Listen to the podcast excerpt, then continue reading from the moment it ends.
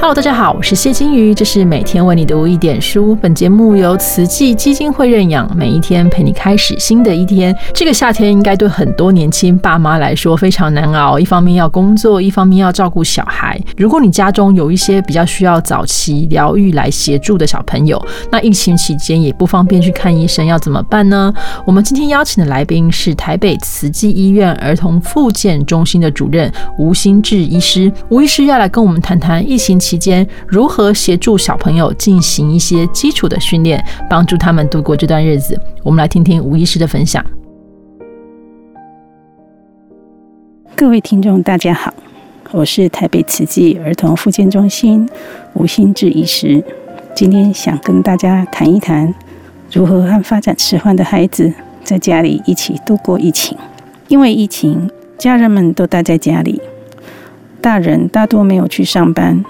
或改在家里工作，孩子们没能去学校读书，去安静班完成功课，去公园发泄充沛的体力，去医院院所治疗，以赶上发展的目标。除了焦虑担心，和孩子相处的时间突然变多了。如果爸爸妈妈们还要在家里兼做工作，还有家事。我想，爸妈应该都快疯了吧？眼看暑假又要到了，如果还是不能去安心班，孩子都待在家里，那么爸爸妈妈应该要怎么办呢？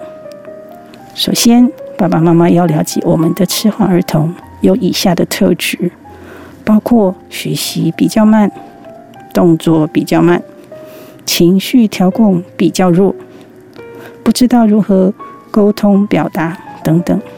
所以在疫情里，爸爸妈妈第一件事是先发下自己的焦虑心情，协助孩子规划生活。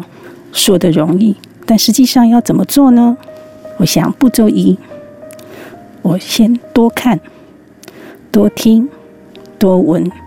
首先要先了解我们的孩子。您是否常常觉得小明怎么老是捣蛋不听话？阿华？怎么老是看手机、玩游戏呢？小米怎么在家里老是坐不住呢？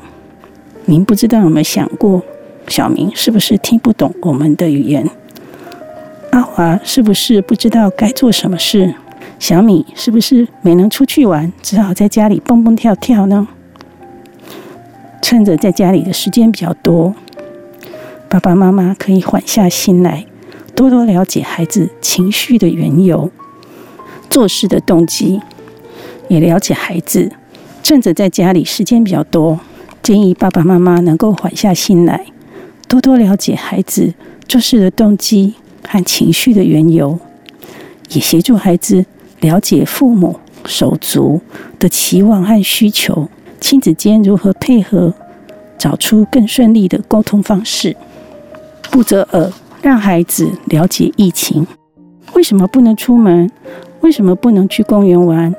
为什么出门要戴口罩、防护帽？好啰嗦啊！回家又要清洁，全身上下，这都是为什么呢？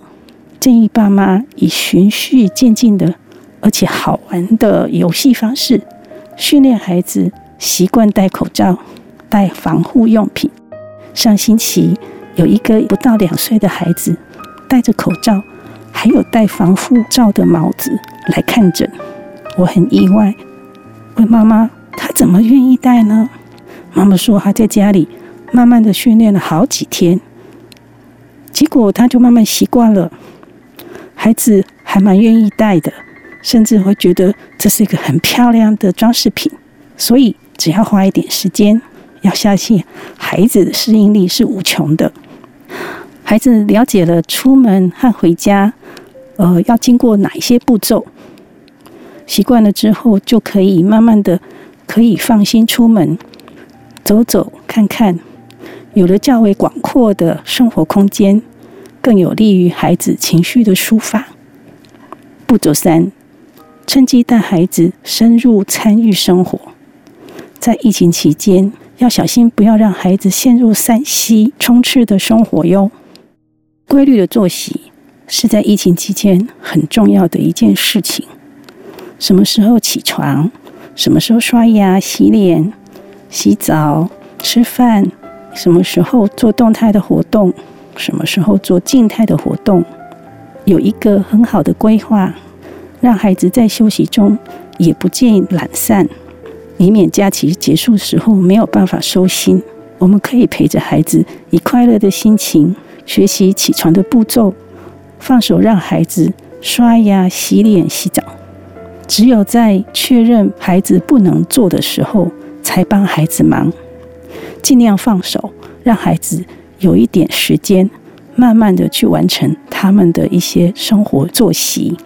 另外，可以学习幼稚园的课程，动态、静态的活动交叉。可以协助孩子培养和维持一定的注意力和持续力。第二，由家事参与，提升孩子动作、语言和认知的能力。譬如，帮忙擦桌子、擦地板，可以提升肌耐力；帮忙摘豆子、晒袜子，可以促进小肌肉的发展；帮忙取多样的衣物和餐具，这样可以训练他的记忆力和注意力。经过一起做家事，还可以谈天说地，促进孩子的关系呢。再来，我们发展一些亲子游戏和阅读。你说我听，我说你比，词汇接龙，词句接龙。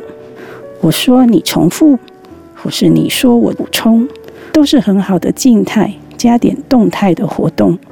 不但好玩，同时可以促进语言发展、亲子沟通。步骤四：正向示范。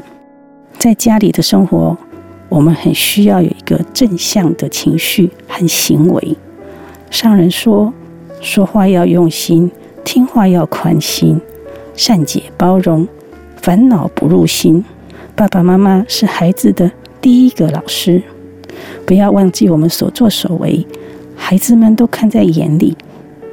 俗语说：“老鼠的孩子会打洞”，常常是跟着老鼠爸爸妈妈学来的，而不是只有基因里面带着打洞的基因哦。所以，用心宽心，带领孩子以善解包容的心处理困境。爸爸妈妈以正向的情绪表达示范，正向的行为作为示范。解决问题作为示范，孩子一定也会慢慢学会如何正向的面对我们的困境，还有困扰，甚至如何正向沟通。步骤五：与您的孩子治疗师取得适当的联系，学习在家做治疗。